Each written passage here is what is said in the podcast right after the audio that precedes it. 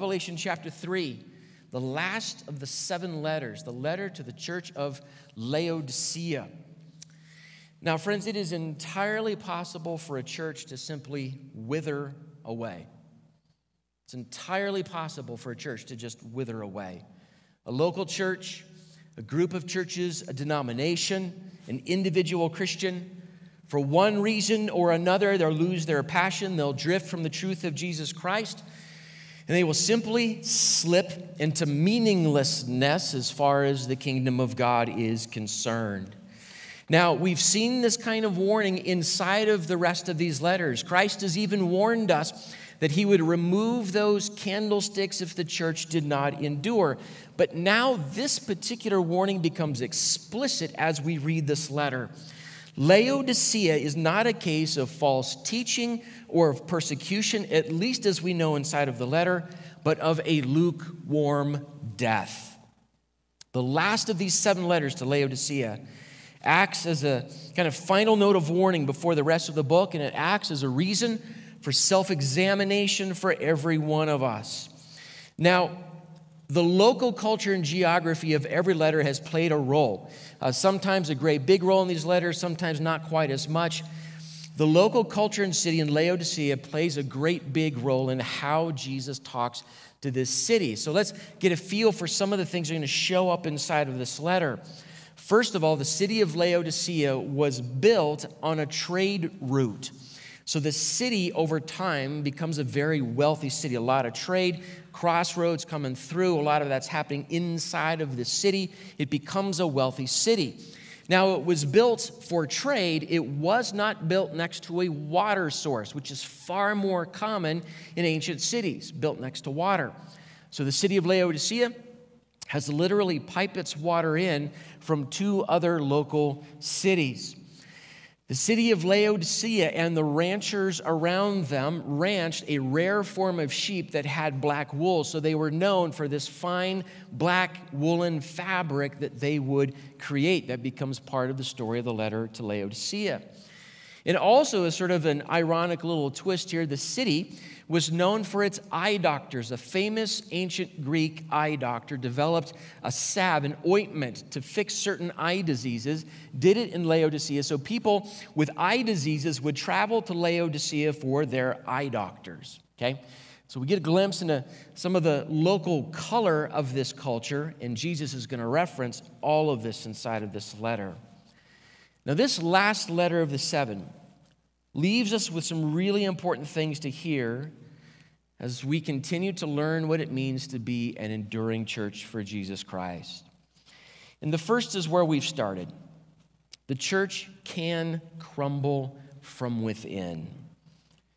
It turns out, especially with Laodicea, their wealth lulled them into a false sense of self sufficiency. We have pretty much everything we need. We're able to take care of every physical and material need we can think of. And so the spiritual need begins to creep into the background. They grow dull to their spiritual need. Anything that puts us to sleep, anything that causes us to lose our fire for the gospel of Jesus Christ can rot us from the inside out. This is part of the warning of this letter to Laodicea. So the church can crumble from within.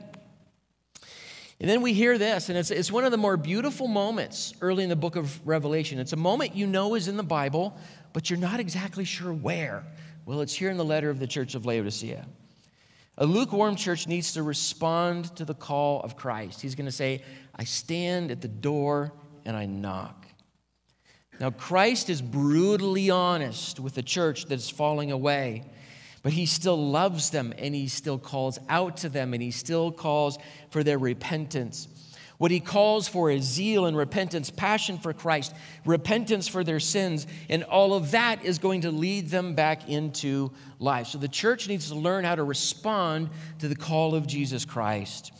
And then finally, I want to make sure that we spend time with this. We've heard it in every letter, we hear it again with Laodicea. We need to hear what the Spirit says to His church. Every letter ends this way.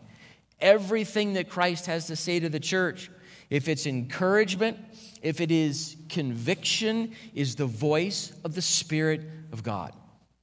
So we need to hear what the Spirit has to say to the church.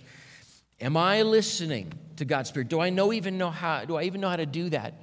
Are we as the body of Christ listening to what the Spirit has to say to his church even right now? Well, let's read the letter. Revelation chapter 3, beginning in verse 14, the letter goes like this. And to the angel of the church in Laodicea writes the words of the Amen, the faithful and true witness, the beginning of God's creation. I know your works. You are neither cold nor hot. Would that you were either cold or hot. So, because you are lukewarm and neither hot nor cold, I will spit you out of my mouth. For you say, I am rich, I have prospered, and I need nothing, not realizing that you are wretched, pitiable, poor, blind, and naked. I counsel you to buy from me gold refined by fire, so that you may be rich, and white garments so that you may clothe yourselves, and the shame of your nakedness may not be seen, and salve to anoint your eyes so that you may see.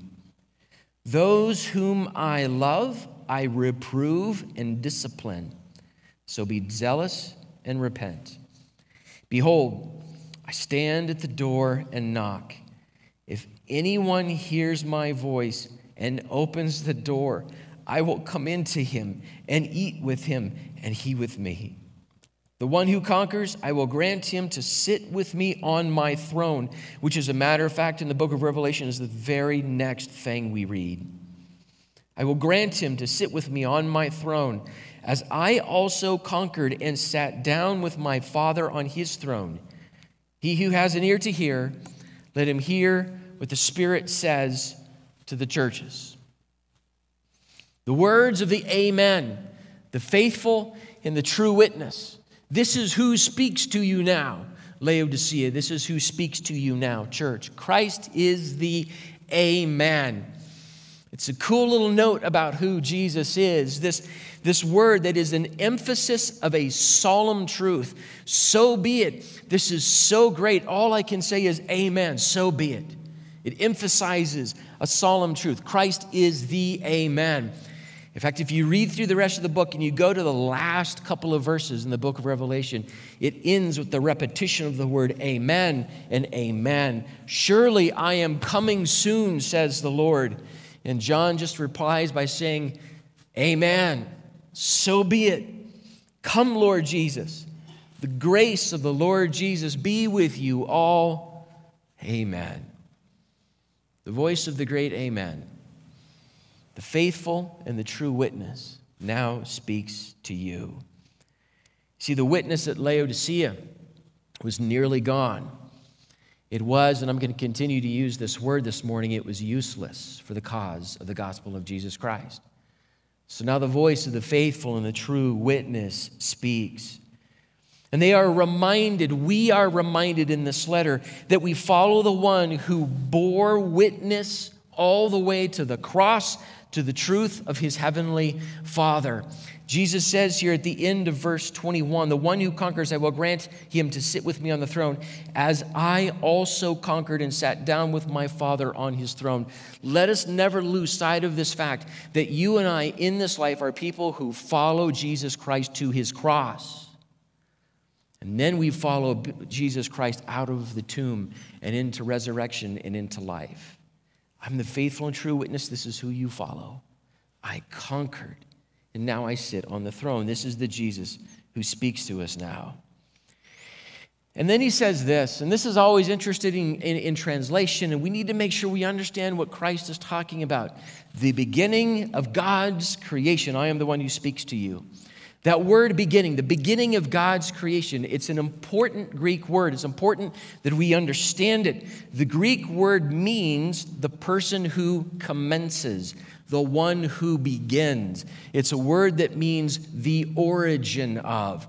So Jesus is not the first thing that God created, He is the origin of all creation. He is the one by whom all things are created.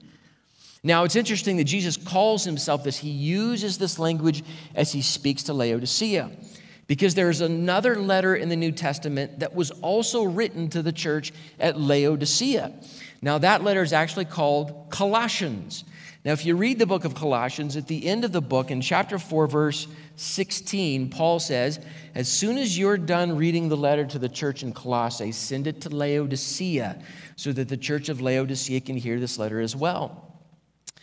Part of what makes that interesting, especially in connection to the letter here in the book of Revelation, is the way Colossians opens up and talks about who Jesus is in relationship to all of creation and in relationship to the church, the body of Jesus Christ. And here's part of what had to be corrected.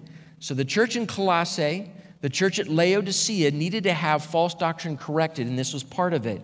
Colossians chapter 1, verses 15 and 16 say this He, meaning Jesus, is the image of the invisible God, the firstborn of all creation, not meaning the first one born, but the one by whom all is born. For by him all things were created, in heaven and on earth, visible and invisible, whether thrones or dominions or rulers or authorities, all things were created through him and for him. There is no other God, there is no other ideology that can claim any of this.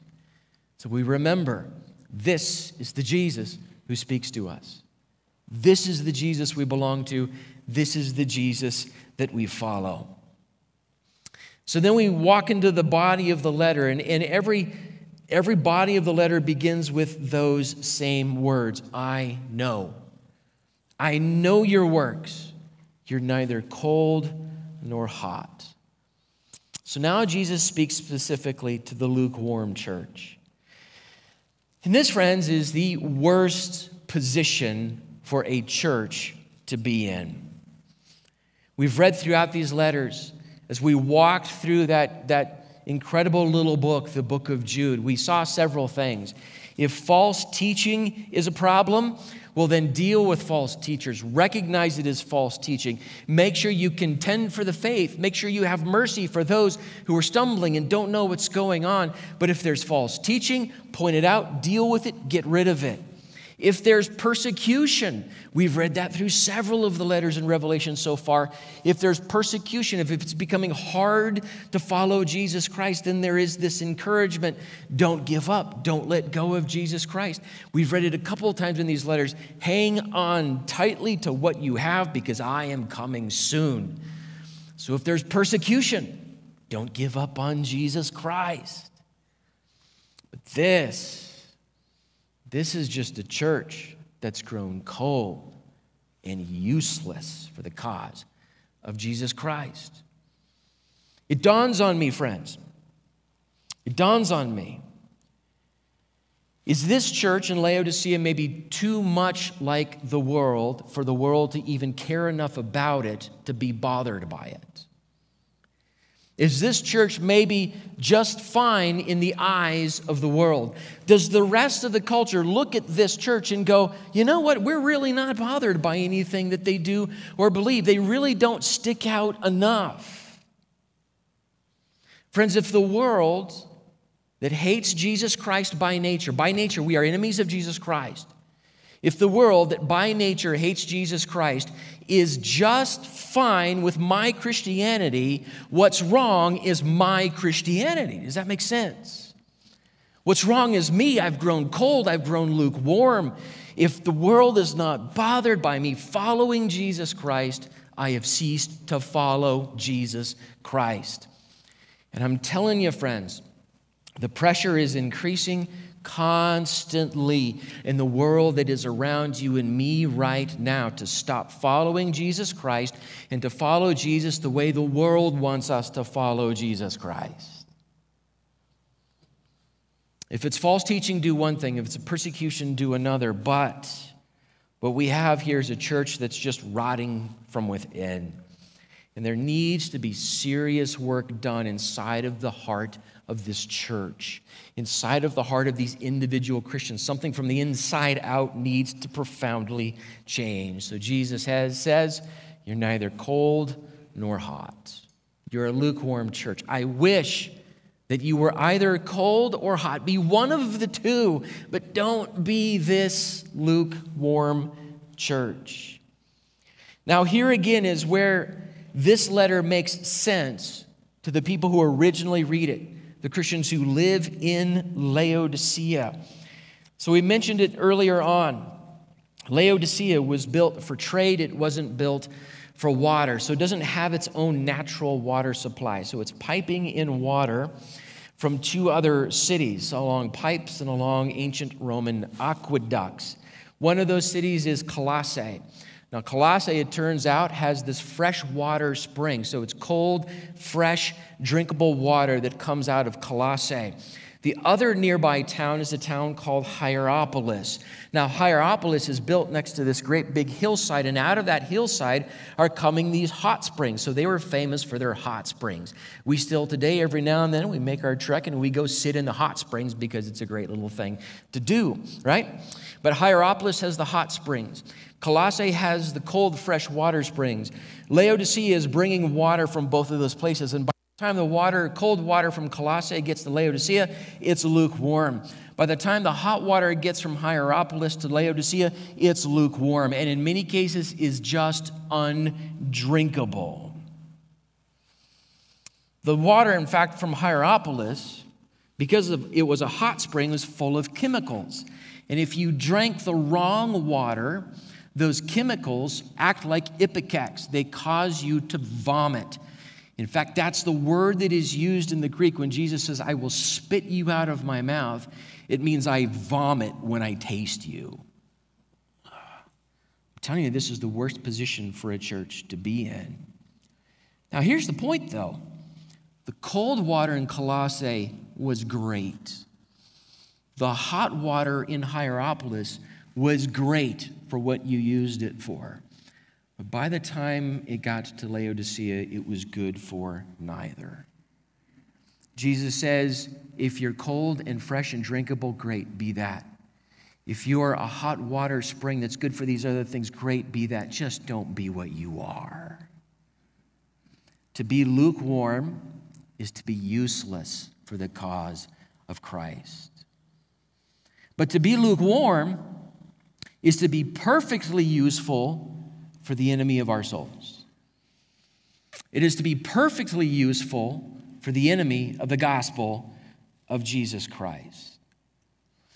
So Christ begins to press on this. Says, You know, in fact, some of you have drank out of the wrong water jug and you have vomited because you drank the wrong water. That's what you taste like to me. Don't be lukewarm. Then he says, There's more going on here. You say, I am rich. Say, I have everything that I need. You say you have, uh, you've taken care of all of your needs, but in fact, I know you as poor. You think you're rich, I know you as poor. So I counsel from you, this is what I advise you to do. Buy from me the kinds of things that don't tarnish, that don't fade away, that in the end are useless. Buy from me eternal things, gold refined by fire the city was wealthy. Apparently, the church was wealthy too. And their wealth created a problem for them. They developed this false sense of self sufficiency. It really is true, friends, that we can reach a point as individuals, as a church, even as a culture sliding into decadence. We can reach a point where the abundance of our material goods dulls us to our spiritual needs. We have every temporary need taken care of and more, so our eternal needs fade into the background. We don't feel them anymore. We don't feel the need to take care of them anymore. Now, biblically speaking, friends, money and wealth by themselves, that's not the problem. But if we bow our knee to money, money becomes our God. If we bow our knee to God, money can be used for the kingdom of God. It is who is in charge inside of this heart and inside of this life. Poverty, even if it's just perceived poverty, I don't have nearly as much as fill in the blank that kind of poverty can create envy and destroy the virtue of gratitude for everything that we do have. And then wealth, even perceived wealth, I have more than all of these other people, can lead to this spiritual dullness and destroy humility before Jesus Christ. I need you, I need you, I need you. This song that we sing from time to time needs to be real to us. Lord, I need you more. More, I need you more. Things can dull us to our spiritual needs. So, the solution to this lukewarm church, Jesus says, Come to me and buy what only I can give. Buy from me gold that is refined by fire. It reminds me of this, this beautiful little passage at the end of book, the book of Isaiah. And it's written in such a way, and Old Testament prophets do this sometimes. It's designed to sort of make us sort of hit the clutch and go, wait a second, what was that? What was it? What, what's going on here? But he's saying the same thing Isaiah 55, verses 1 and 2. Come, everyone who thirsts. Come to the waters, and he who has no money, come, buy and eat. Come buy wine and milk without money and without price. Who bought it? Jesus Christ bought it. And now we come to him and we receive what only he can give. Why do you spend your money for that which is not bread, true bread, and your labor for that which does not satisfy? Listen diligently to me and eat what is good, and delight yourselves in rich food. Speaking to a lukewarm, cold church that's grown dull to their spiritual need, God says, You need to come to me and buy what only I can give you. Friends, everything we own, everything we eat, everything we clothe ourselves with, all of this passes away. But our spiritual need is both now and forever, and only God meets that need. They produced some of the region's finest wool, many of them had probably become wealthy ranching and selling that wool. And Jesus says, You know what? You're naked. I don't care how many times you clothe yourselves with that. You need different kinds of garments, white garments from me to clothe your nakedness and your shame. This is a city full of eye doctors that can fix things that no one else in that world can fix. And Jesus says, You know what? You're blind. None of that's going to fix it for you. You need from me the kind of salve that will open your spiritual eyes, that will open your eyes morally, intellectually, spiritually to me. Friends, this is a huge problem, a huge problem right now how blind so many of us are to just the truth itself. The book of Proverbs is full of this kind of wisdom. One of those places is in Proverbs chapter 3, verses 13 and 14. A man who was as wealthy as a human being could possibly be in his day. A man who received visitors from foreign lands who themselves thought they were wealthy. And when they showed up into the court of King Solomon, they were amazed at how wealthy this man was, has this to say Blessed is the one who finds wisdom and the one who gets understanding, for the gain from her is better than gain from silver, and her profit better than gold. Let me tell you, I know what kind of profit you get from gold and wealth. And it's better if you get the wisdom and the understanding of the Lord. Buy from me, God says. The enduring church needs to keep its eyesight clear. We need to keep the ultimate and absolute and life transforming value of the gospel of Jesus Christ above all other goods, above any acclaim or acceptance we might receive from the world, any success at the expense of the gospel of Jesus Christ. All of it pales in comparison to what the gospel gives us. All of it pales in comparison to what the kingdom of God is like. So Christ has said all of this to this lukewarm church. You're not cold, you're not hot, you're not clothed, you can't see. And he says, But those whom I love, I reprove and I discipline. This letter, with nothing positive to say about this church, is an act of love from God who does not want to see his church fail. When God spoke to the church at Philadelphia, it's all positive. It's an act of love from God to that church to encourage them in certain ways. When God speaks to Laodicea, and there's nothing positive to say about that church, it is an act of love for God to show up and knock on this door and say, Listen to me, listen to me, wake up, church, be zealous and repent. Scripture tells us that God does these kinds of things with his children whom he loves. Hebrews chapter 12, verses 5 and 6. And you have forgotten the exhortation that addresses, you, or have you forgotten the exhortation that addresses you as sons? My son, do not regard lightly the discipline of the Lord, nor be wary when reproved by him. For the Lord disciplines the one he loves and chastises every son whom he receives. God's correction is the correction of a loving parent. You're going the wrong direction. I am walking you walk down a I'm watching you walk down a path that will lead to nothing but destruction and death. You're blind to how it's destroying your life now and you continue to walk down this path.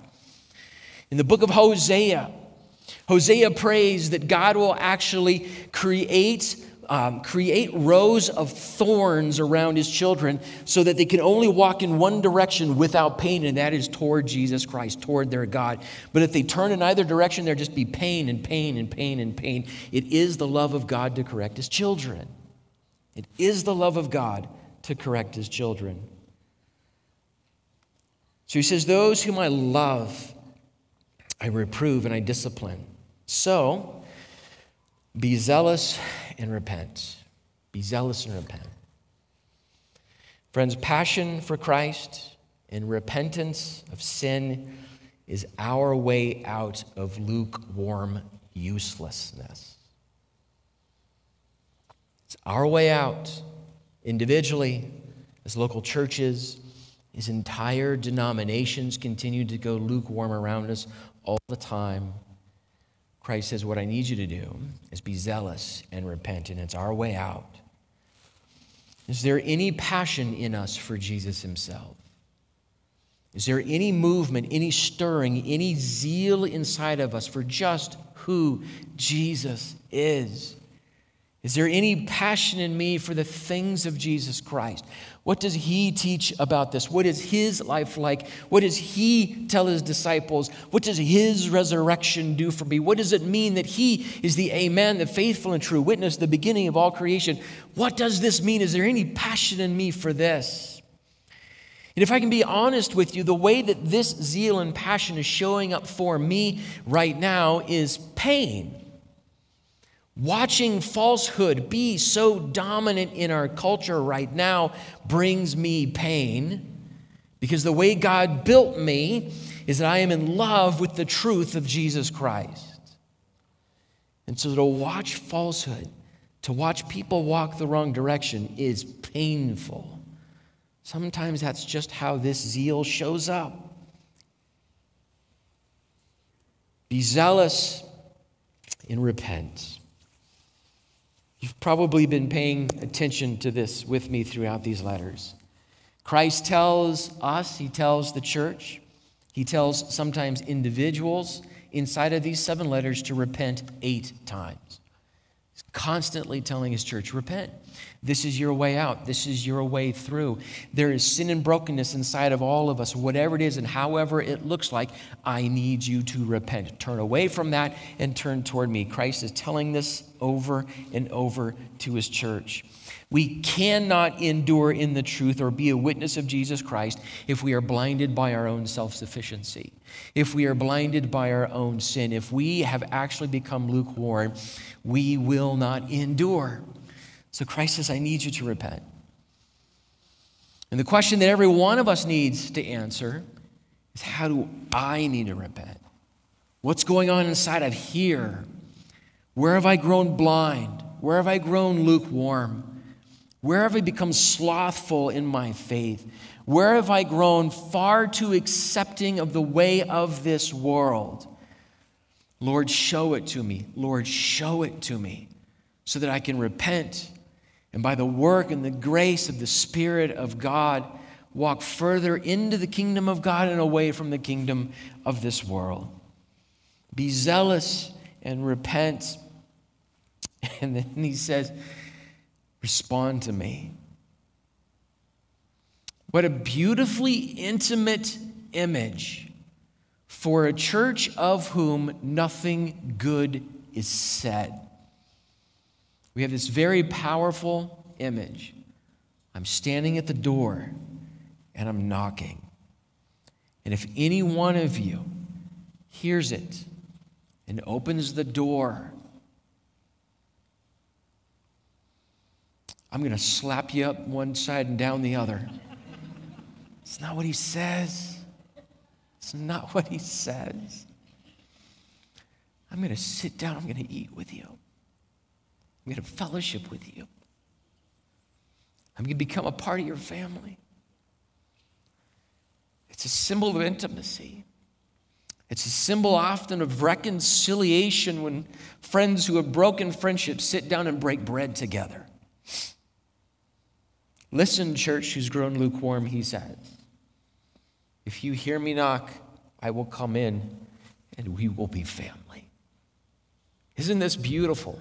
This is the heart of Jesus Christ. So if we respond to him, he will break bread with us.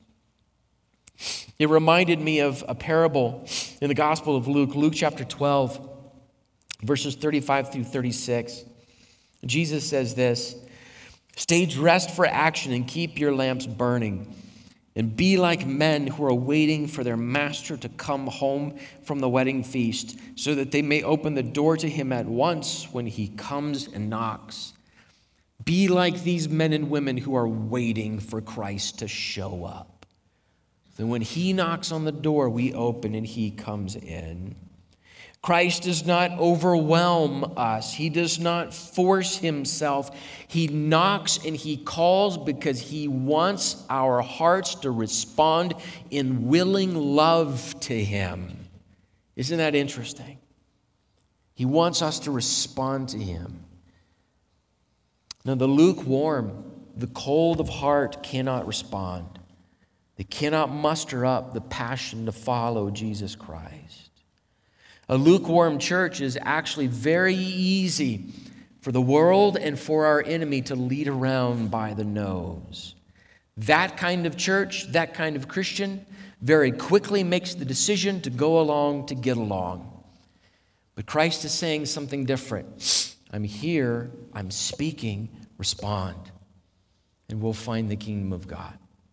We'll find grace. We'll find everything that you need if you let me in. He who has an ear to hear, let him hear what the Spirit says to the church. Every letter, every situation, every positive, every encouragement, every warning, every frustration, all of it. Listen to the voice of the Spirit of the Lord because He is speaking. It's shown up every single time. So, what I want to make sure is we conclude this time together and, and, and, conclude this series with this seventh letter that we sit on this for a second and we listen to it and we pay attention to, to what this means and what this is like. So, some thoughts about this that we need to listen to what the Spirit says to His church. And the first is this it's really simple. Maybe we haven't even thought about it like this before. The Spirit of God is among us, speaking to us we need to actually believe that that's true.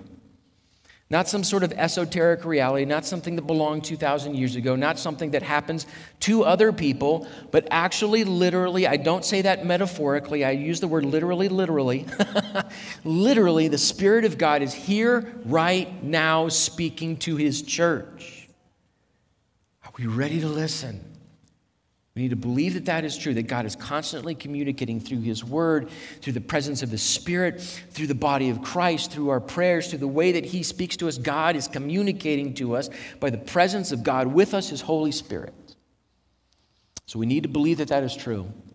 We need to actually know that that is true. We also need to recognize this the voice of the world around us is louder. It just is. More people, we give more airtime to the voice of the world. We give more social media time to the voice of the world. We give more cable news time to the voice of the world.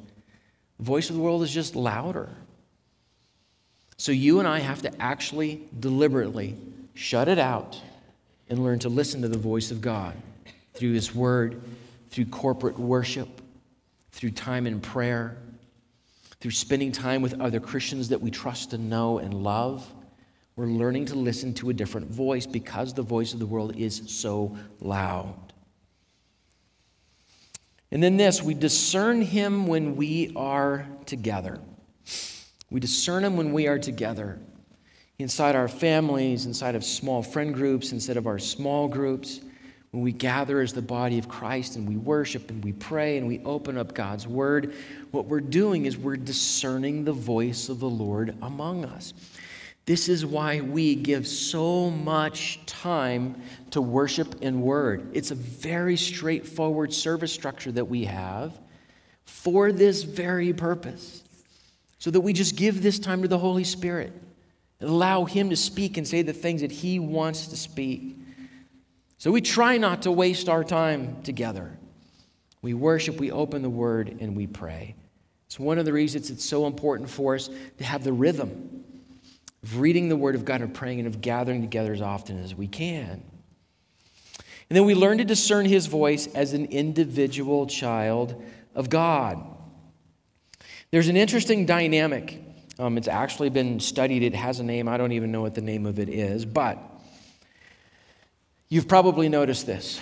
You can recognize the voice of your spouse in a loud, crowded room.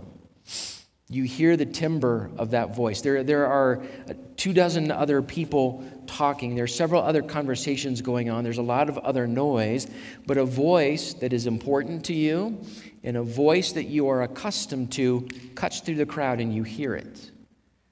So there's a lot of noise in our world today. But a voice that we love, a voice that's grown important to us, a voice that's actually near and dear to us can cut through all of that. And we can hear the voice of the Lord in the midst of all the rest of that. It really can happen. And it really is what Jesus wants. We're learning to discern his voice as an individual child of God. And then, friends, it's straightforward and it's simple, but we have to end this way because this is what Jesus says we need to respond. Being lukewarm means that we won't. It might even mean that our heart is in a state where we don't even know how to do that. We don't want to do that.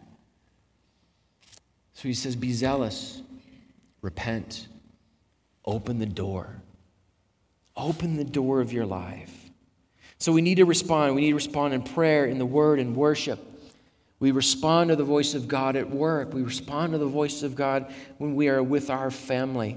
It's like the young Samuel who heard the voice of the Lord, but he didn't know what it was, and he received this great advice from an old crotchety priest. He says, The next time you hear that voice, just say this Speak, Lord, for your servant hears. Let that be inside of your prayer this week. Let that be inside of your heart and mind when you open the Word of God, when you show up next Sunday to Easter, when you show up to your small, whatever it is, let that be in your heart. Speak, Lord, for your servant is listening.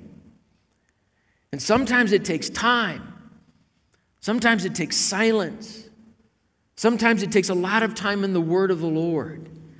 Sometimes it takes long conversation with other Christians we trust, but it is an active listening. Speak, Lord, for your servant is paying attention to what you have to say. This is what the enduring church does. This is what the enduring church has to do. We do it for our sake. And friends, we do it for the sake of the rest of the world. Whether the world knows it or not, it needs a church that endures, that refuses to grow lukewarm, that is zealous, that repents, that invites the presence of the Lord into everything that we do. There's new life, and it's only through Jesus Christ.